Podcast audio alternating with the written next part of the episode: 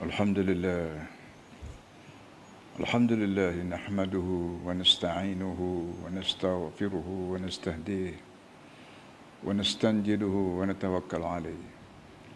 ونعوذ بالله من شرور أنفسنا ومن سيئات أعمالنا. من يهده الله فهو المهتدى ومن يضلل فلن تجد له وليا مرشدا. أشهد أن لا إله إلا الله وحده لا شريك له. وأشهد أن سيدنا ومولانا محمدا عبده ورسوله. اللهم فصل وسلم وبارك على محمد النبي الأمي وأزواجه أمهات المؤمنين وذرياته وأهل بيته. كما صليت وسلمت وباركت على إبراهيم وعلى آل إبراهيم في العالمين إنك حميد مجيد. أما بعد فيا أيها الناس اتقوا الله تذكروا قوله تعالى سبحان الذي أسرى بعمله ليلا من المسجد الحرام إلى المسجد الأقصى الذي باركنا حوله لنريه من آياتنا. إنه هو السميع البصير. يا ما سوتي الله dari para segala kekurangan, segala kelemahan. Karena dia membawa hambanya.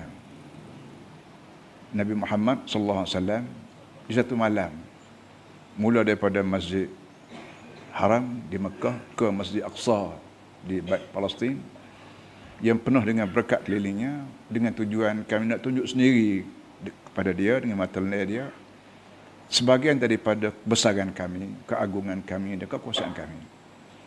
Sesungguhnya Allah Maha mendengar segala rintihan hambanya dan Maha melihat segala perangai tingkah laku hambanya. Sadaqallahu alazim. Sudah jemaah dah hormati sekalian. Hari ini hari Jumaat. Bulannya bulan Rajab. Kedua-duanya cukup berharga bagi manusia yang faham. Hari Jumaat disebut Sayyidul Ayyam. Ketua segala hari. Rajab adalah mengandungi peristiwa penting yang tak berlaku pada orang lain seluruh dunia lain pada Nabi kita Muhammad sallallahu alaihi wasallam. Iaitu dibawa naik ke langit. Jumpa Allah. Kemudian turun balik. Mencerita benda tu kepada manusia semua. Lama. Barulah mati. Benda ni tak berlaku. Seramai-ramai manusia di seluruh dunia. Di timur, di barat, utara, selatan. Bermacam bangsa, bermacam bahasa. Tak berlaku kecuali hanya Nabi kita Muhammad SAW Nabi Muhammad adalah Nabi bagi semua manusia tak kira Melayu, tak kira Cina, tak kira Inggeris, tak kira Amerika, asalkan dia manusia, bukan lembu kubah, maka nabinya ialah Muhammad bin Abdullah sallallahu alaihi wasallam. Dalam banyak-banyak kelebihan Nabi Muhammad ialah dia bawa naik ke langit. Dunia sekarang ni pun ramai orang naik ke bulan. Tapi belum pada naik ke bulan terpaksa melakukan bermacam-macam latihan.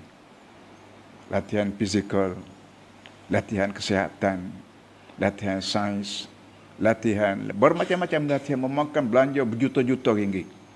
Dengan kapalnya mahal, dengan belanja kosnya begitu tinggi, dengan gurunya yang pengalaman. Barulah boleh naik. Itu pun banyak juga yang mati tengah jalan. Kapalnya pecah, orangnya mati, macam-macam perkara.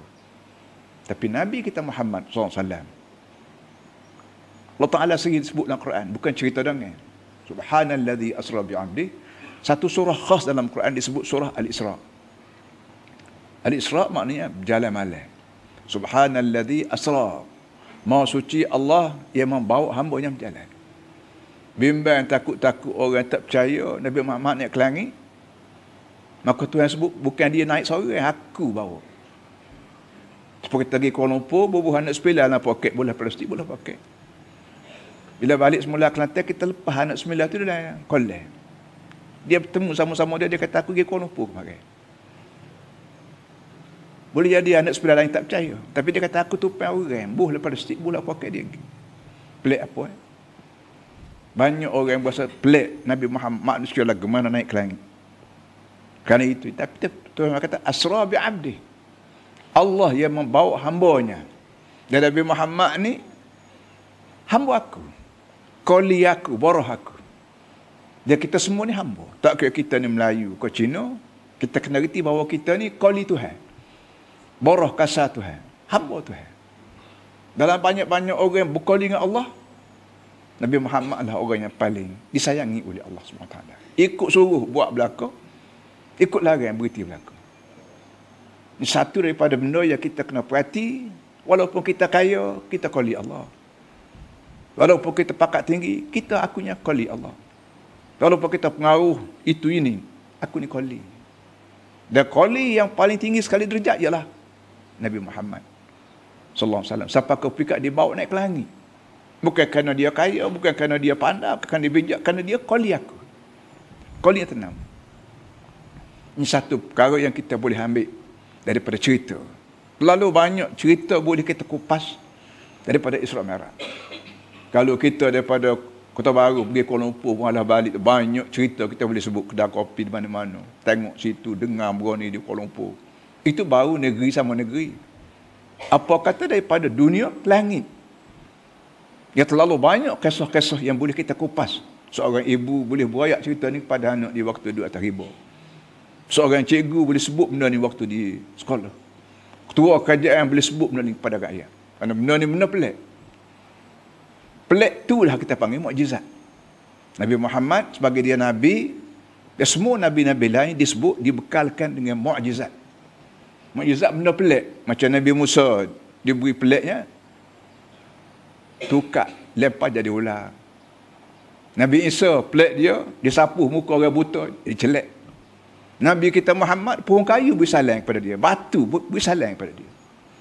Bila-bila begitu pun ramai juga orang tak percaya, orang tak terima Nabi Muhammad. Ini lebih pelik lagi. Satu.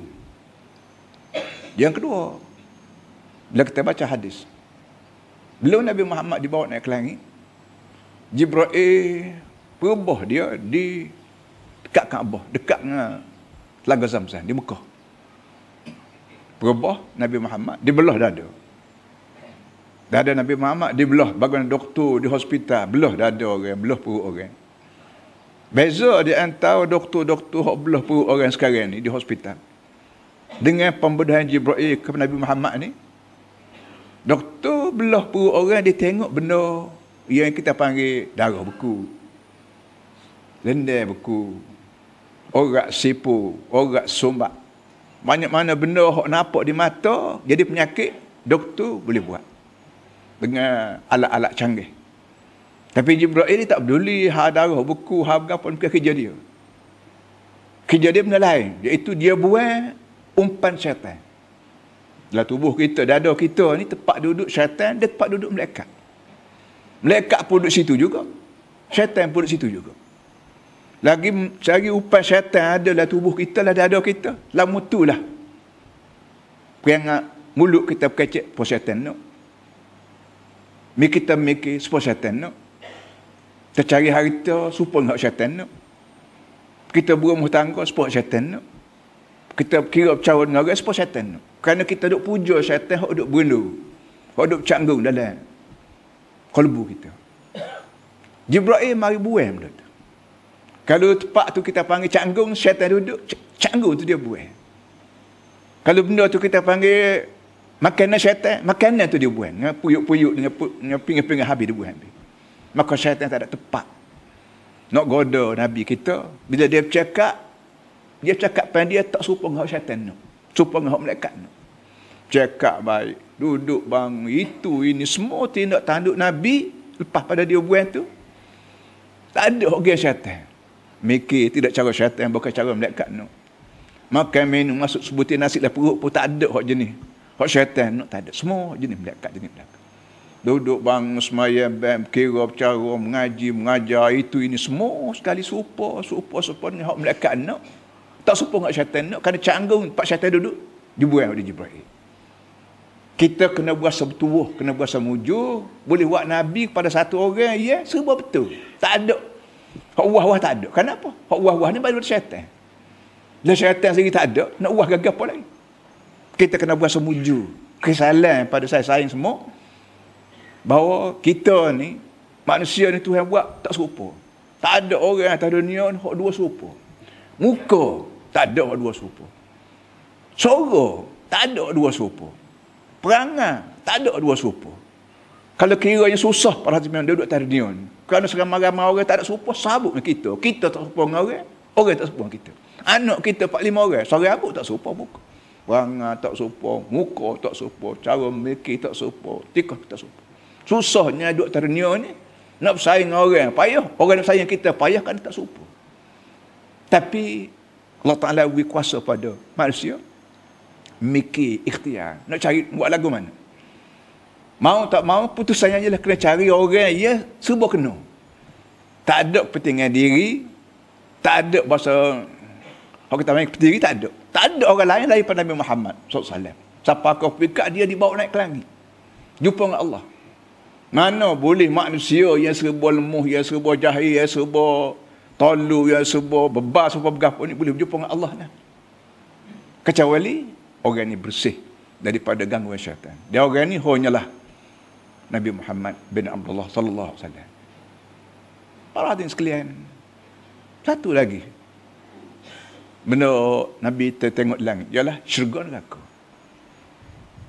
Mana-mana orang mengaji agama tentu dia diajar oleh mak dia, oleh tok guru dia, oleh cikgu dia, oleh ketua kampung dia, oleh tok qadi, tok peti bahawa depan kita ada syurga neraka. Kita tak pernah tengok syurga neraka. Tapi oleh kerana Allah sebut, dan Allah ni memang tak bohong, bohong kerja. Berapa Allah? Kita bohong dengan orang kan ada masalah. Nak berhenti orang kerana tu minyak motor tak ada, hmm, sakit perut, berapa. Buat lalu kadang-kadang kita buat lalu. Boleh berhenti. Allah Ta'ala nak bohong kita, dia nak berapa kita? Nak duit kita, dia nak beli berapa? Nak suruh kita sokong dia, dia nak dia nak pilih raya bila? Tak ada benda yang menyebabkan Allah Ta'ala ni bohong dengan manusia siapa dia pelawak nah, tak ada. Lain pada orang. Nabi Muhammad, walaupun dia orang, tidak melekat. Tapi nak bohong dengan kita, dia nak berapa kita? Dia Nabi, dia telah dikikih buang umpan syaitan dalam tubuh dia. Yang menyebabkan satu daripada benda yang dia naik ke langit, dia turun bayak balik pada kita, aku berjumpa dengan orang dalam syurga. Dia aku berjumpa dengan orang dalam neraka. Kita nak kata apa nak dia? Jumpa dengan orang ada syurga. Dia kecek dengan orang tu. Melalui Jibra'il. Jibra'il turun tanya orang tu. Berapa dia masuk syurga? Kih berapa? Orang tu masuk neraka. Hei Jibra'il tanya dia. Berapa dia pucuk masuk neraka? Ramai orang. Satu hari. Satu masa Nabi kita berjumpa dengan satu orang. Ahli syurga. Dia kenal orang tu. Nabi tanya Jibra'il apa punca masuk syurga. Tak banyak mana. Iaitu tiap-tiap kali lepas pada ambil Ismail, dia semayang dua rakaat. Tiap kali ambil Ismail, dia semayang dua rakaat. Air Ismail Mekah ni, air payah. Kalau kena musim sejuk pula, bagi tu. Tapi dengan sebab dia percaya boleh ambil Ismail ni boleh pahala. Dia boleh luruh dosa-dosa di muka, dosa tangan, dosa kaki. Dia nak benar supaya dia ni bertambah pahala, kurang dosa. Maka dia rela bila ambil semayang, dia semayang dua rakaat. Para hadirin semua kita orang Kelantan ni biasa dah ambil semayang. Tapi kadang-kadang kita ambil semayang supaya kita nak, supaya kita kita buat. Betul ke cara ambil semayang kita ni supaya dengan hak Nabi buat? Kadang-kadang orang tak cara mana. Satu pertamanya ialah kita guna air banyak. Nabi kita ambil semayang hanya secupup air. Secupup. Walaupun cupup lain tak ada dah. Tapi kita boleh sebut lagi pada anak-anak kita secupup. Kita secupup tu baru itu ini hohai hohai begitu saja. Nak nak pula musim lain ni mesti ada pipe. Pipe air. Buka pipe bau. Habis dua tiga beledi air. Kita ada, tak ada apa, tak ada apa siapa air habis. Dua tiga beledi. Ini satu kesilapan. Ya kita kena ajar diri kita sikit demi sikit kita buk, kita pegang paip, pulah sebelah, tak ada sebelah. Supaya air tidak banyak, kita pulah, tak ada dengan tangan, basuh muka, sakit. InsyaAllah bagi dua, bagi tiga, kurang daripada air yang kita guna selama ini. Kerana kita ambil semayang supaya ugang menuk, bukan supaya kita nak. Orang itu ambil semayang. Dia ambil semayang pada hari semua bukan untuk semayang je. Kalau boleh, biar kita 24 jam dah semayang. Nak gila pagar, ambil semayang. Nak kedar, ambil ismaya. Nak pergi ceruk, ambil ismaya. Nak pergi cedung, nak pergi galau, nak pergi kelaut, nak pergi jala, ambil ismaya. Supaya apa? Supaya bila kita ambil ismaya, tubuh kita berseri. Dosa kurang, pahala banyak. Kita jala boleh kan ada berkat. Kita cedung, tanah padi ada berkat. Kita jual barang ikan ke berapa, bawa kuih buih berapa, ada berkat. Duit pun boleh, berkat pun ada. Berkat ni benda tak ada dalam pengajian sains. Dalam pengajian sains, dalam pengajian matematik, dalam pengajian, tak ada sebut berkat. Kerana berkat ni bagi pada Islam. Orang tidak Islam berarti apa berkat? Baik profesor, baik lecturer, baik universiti di Eropah berapa, tak berarti sekarang buat berkat. Kerana dia tak baca Quran. Berkat, sebut berkat. Masjid Aqsa disebut alladhi barakna haulah dal masjid al-aqsa alladhi barakna haulah waktu nabi kita tolak daripada masjid Mekah pergi ke masjid aqsa eh pasti sekarang Tuhan sebut alladhi barakna haulah masjid aqsa yang kami limpah yang berkat keliling berkat kerana apa benda apa tu banyak cerita lah yang pentingnya berkat ni bukan dongeng Allah Islam sebut berkat kita masuk masjid langkah ke kanan kita masuk masjid, kita kena ingat masjid ini rumah Allah. Bukan rumah kita. Bukan pejabat kerajaan. Bukan market. Ini rumah Allah. Masuk masjid dengan cara kita ni hamba Allah. Dan cara tuan rumah ni Allah. Nah, ada keadaan dia, ada disiplin dia. Termasuklah masuk langkah ke kanan. Yang kalau salah kita masuk langkah kiri, coba undur balik. Kita masuk langkah kaki kiri. Ah, tak teringat. Ini masjid. Lah, coba undur mula ajar diri kita dari segi psikologi juga baik. Undur semula lakukan semula kaki kanan. Ajar. Tu rumah kita juga. Balik ke rumah masuk ke rumah turun rumah. Cuba kita ajar naik ke rumah lakukan kaki kanan. Kalau salah lakukan kaki kiri undur semula. Jangan acak kali jadi was-was pula. Ajar diri kita dari segi psikologi cukup baik bagi membolehkan kita 24 jam hidup cara Islam no.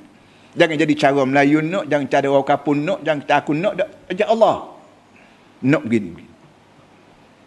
Para hadirin semua, kesimpulannya, bila Nabi naik ke langit tengok syurga, tengok neraka, artinya tak sudah kita ni dengan syurga neraka. Jangan lupa lah, kepala kita ni depan aku ni ada syurga dan neraka. Bodoh aku masuk neraka, cerdik aku kalau aku masuk syurga. Dan syurga ni barang mahal. Ala inna sil'atallahi la. Ghaliyah. Ala inna sil'atallahi ghaliyah. Ala inna sil'atallahi ghaliyah. Nabi ulang tiga kali pada umat dia. Ingat tuan-tuan semua. Barang maha, barang Tuhan ni maha. Syurga ni maha. Dan Nabi ulang tiga kali. Ingat tuan-tuan semua. Barang Tuhan ni maha. Tak padan nak syurga kepada kita kalau kita semaya puasa. Tak padan. Katalah kita jadi sepuluh malaikat atas dunia ni. Tak padan lagi nak syurga kita. Tapi dengan rahman rahim, dengan lipuh kuning Allah. Tak apa, asal kamu turut, turut aku. Buat sikit mana pun tak apa. Aku pergi pada syurga. Jadi syurga bagi ada, jangan nak main. Neraka bagi ada, jangan nak main. Dan bila manusia mati, kita disebut azab kubur. Dalam sains tak ada sebut azab kubur. Orang putih, orang hitam, orang Eropah, berapa tak kerti sepatah azab kubur ni berapa. Syurga neraka berlaku. Kalau kita buat guru kepada ilmu tu, bunuh kita. Mesti guru Nabi Muhammad, dia tengok sendiri nak syurga. Tengok sendiri neraka. Dan Isra' Mi'raj, ada benda ni. Jadi oleh yang demikian bang pagi celak mata tengok dunia pak wak kejo akhirat pak bala. Sebab tu bila kita bangun pagi dalam banyak-banyak doa kita, zikir kita. Allahumma inna asbahna min kafi ni'matin wa afiatin. Wa atmim ni'matin alayya fid dunya wal akhirah. Itu yang aku bangun pagi keadaan segar. Keadaan penuh dengan nikmat, keadaan afiat dan keadaan sitrin, pelindungan. Oleh itu minta panjanglah nikmat ni sampai ke akhirat. Minta panjanglah pelindungan sampai ke akhirat. Dia ada seumur dunia akhirat, dunia akhirat, dunia akhirat. Tanda kita reti bahawa dunia bagai tak sudah. Sengaja Tuhan buat dunia ni untuk tempat tak sudah. Belah mana kaya mati. Miskin pun mati, kaya mati, orang pakat tinggi pun mati. Bila mati, bukan mati epuk kita dia. Bahawa pada mati masuk kubur, Malaikat mari tanya. Mau gapo ke Tuhan atas dunia ni? Aku beri kamu mata dua butir, mu tengok gapo? Aku beri telinga dua belah, dengar gapo? Aku bui kaki, pergilah ke mana dunia kita. Aku bui, aku bui semua. Soalan. Tiap-tiap soalan kena jawab. Anak kita soal, kita jawab. Lebih lagi kalau polis rock blok tengah jalan, kena jawab lagi. Apa kata bila Allah Ta'ala bila malaikat tanya kita nak kubur? Kena jawab. Dia jawab mesti serupa dengan hak Nabi Muhammad ajar. Kalau Nabi Muhammad ni tuk guru. Yu'allimuhumul kitab wal hikmah. Dalam banyak-banyak kerja Nabi Muhammad ni yu'allim, mengajar. Kita nak panggil dia untuk guru kau kan dia mengajar, boleh. Nak panggil dia ni cikgu kau kan dia mengajar, boleh. Nak nak panggil dia ni tok lebar kau berapa, boleh. Kerana kerja dia dia mengajar orang. Oleh yang demikian, bila Tuhan soal akhirat kelab, bila mereka soal, kena jawab serupa dengan Nabi Muhammad ajar. Bagaimana anak kita masuk periksa. Dia tak boleh jawab satu kali, kita jawab serupa dengan cikgu dia ajar. Baru dia lulus. Kata dia, dia gagal. Kita kena ingat. Satu hari nanti Allah Ta'ala melekat dalam kubur ke soal. Dua tiga empat kali agama mu apa. Hari tu mu ambil dia, ambil dengan halal ke haram. Bila boleh kamu hari kita mu buat gapo? Halal ke haram. Terlalu payah para hadis semua. Duduk atas dunia ni kerana kita melupai para orang. Dunia-dunia ni, kalau kita duduk ni, bumi ni, tak ada seorang rambut buat. Tuhan buat. Kita menupai atas bumi Allah. Kita nyawa. Bangun pagi celak mata nyawa. Nyawa apa? Udara. Apa dia buat udara? Coba orang tekuk hidung kita. Orang buat kanak tekuk hidung. Tak ada dua minit mati kita. Mujur hidung kita boleh napas. Dari napas pula menggunakan udara yang orang lain buat. Tak ada orang atas dunia ni boleh buat udara. Orang naik ke langit itu, aku tak panggil naik ke bulan, atas belakang dia penuh dengan oksigen. Dia buat, kadang-kadang tak ada udara. Tuhan tak buat di bulan ni, udara seperti kita. Bukan manusia duduk di bulan, maka Tuhan tak buat. Kan? Bila orang naik juga, habis duit banyak, juta-juta, beratus juta, buat oksigen, buat apa semua sekali. Tiba-tiba kita boleh menyawa dengan senang.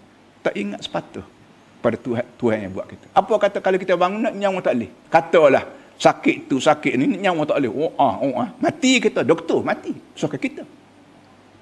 Ni benar-benar begini kita boleh aktibar daripada cerita Islam Mi'raj dalam bulan ni berapa hari bulan Nabi kita naik lawan mana tu biarlah itu bukan kerja kita. Yang pentingnya kita mesti yakin bahawa syurga neraka ni ada azab kubur ada siapa dia raya? Allah melalui Nabi Muhammad صلى الله عليه وسلم أقول قولي هذا وأستغفر الله العظيم لي ولكم ولسائر المسلمين والمسلمات فاستغفروه إنه هو الغفور الرحيم الحمد لله والصلاة والسلام على رسول الله سيدنا ومولانا محمد وعلى آله وأصحابه أولياء الله. أما بعد فيا أيها الناس اتقوا الله. تذكروا قوله تعالى إن الله ملائكته يصلون على النبي. يا أيها الذين آمنوا صلوا عليه وسلموا تسليما. Allah menyebut bahawa aku sendiri sebagai Allah. Dan semua malaikat-malaikat aku berselawat doa untuk tinggal Nabi Muhammad SAW. Oleh itu ya orang orang mukmin takkan dia tak sudi berselawat sama ke Nabi Muhammad dan salam kepada Nabi Muhammad sallallahu alaihi wasallam. Para hadirin sekalian. Waktu Nabi kita nak turun daripada berjumpa dengan Allah di Sidratul Muntaha di langit. Allah menyebut banyak perkara termasuklah ini faratu ala ummatika sambi ala khamsina salatan. Hei Muhammad bila mau turun tanah jumpa dengan orang rakyat bahawa aku minta manusia semaya 50 kali sehari. Bukan 5 kali, 50 kali sehari. Kita learn semaya 5 kali. Setelah perundingan berlaku, berlaku di antara Nabi Muhammad dan Allah. Apa kata kalau semaya itu wajib 50 kali 50 kali saya pak lele. Tak kerja buat kita. Gi pada cuna gala bunyi tu bela beh. Tak nak balik tinggal semaya. Nak balik semaya tak cedung gala kita. 50 kali sehari saya semalam. Saya semalam 24 jam. Kalau 50 kali sehari, artinya tiap-tiap jam dua kali kena semaya. 24 jam, dua kali, dua kali. Lebih lagi dua. Teruknya kita. Lo ni lima kali semaya. Lima kali sehari.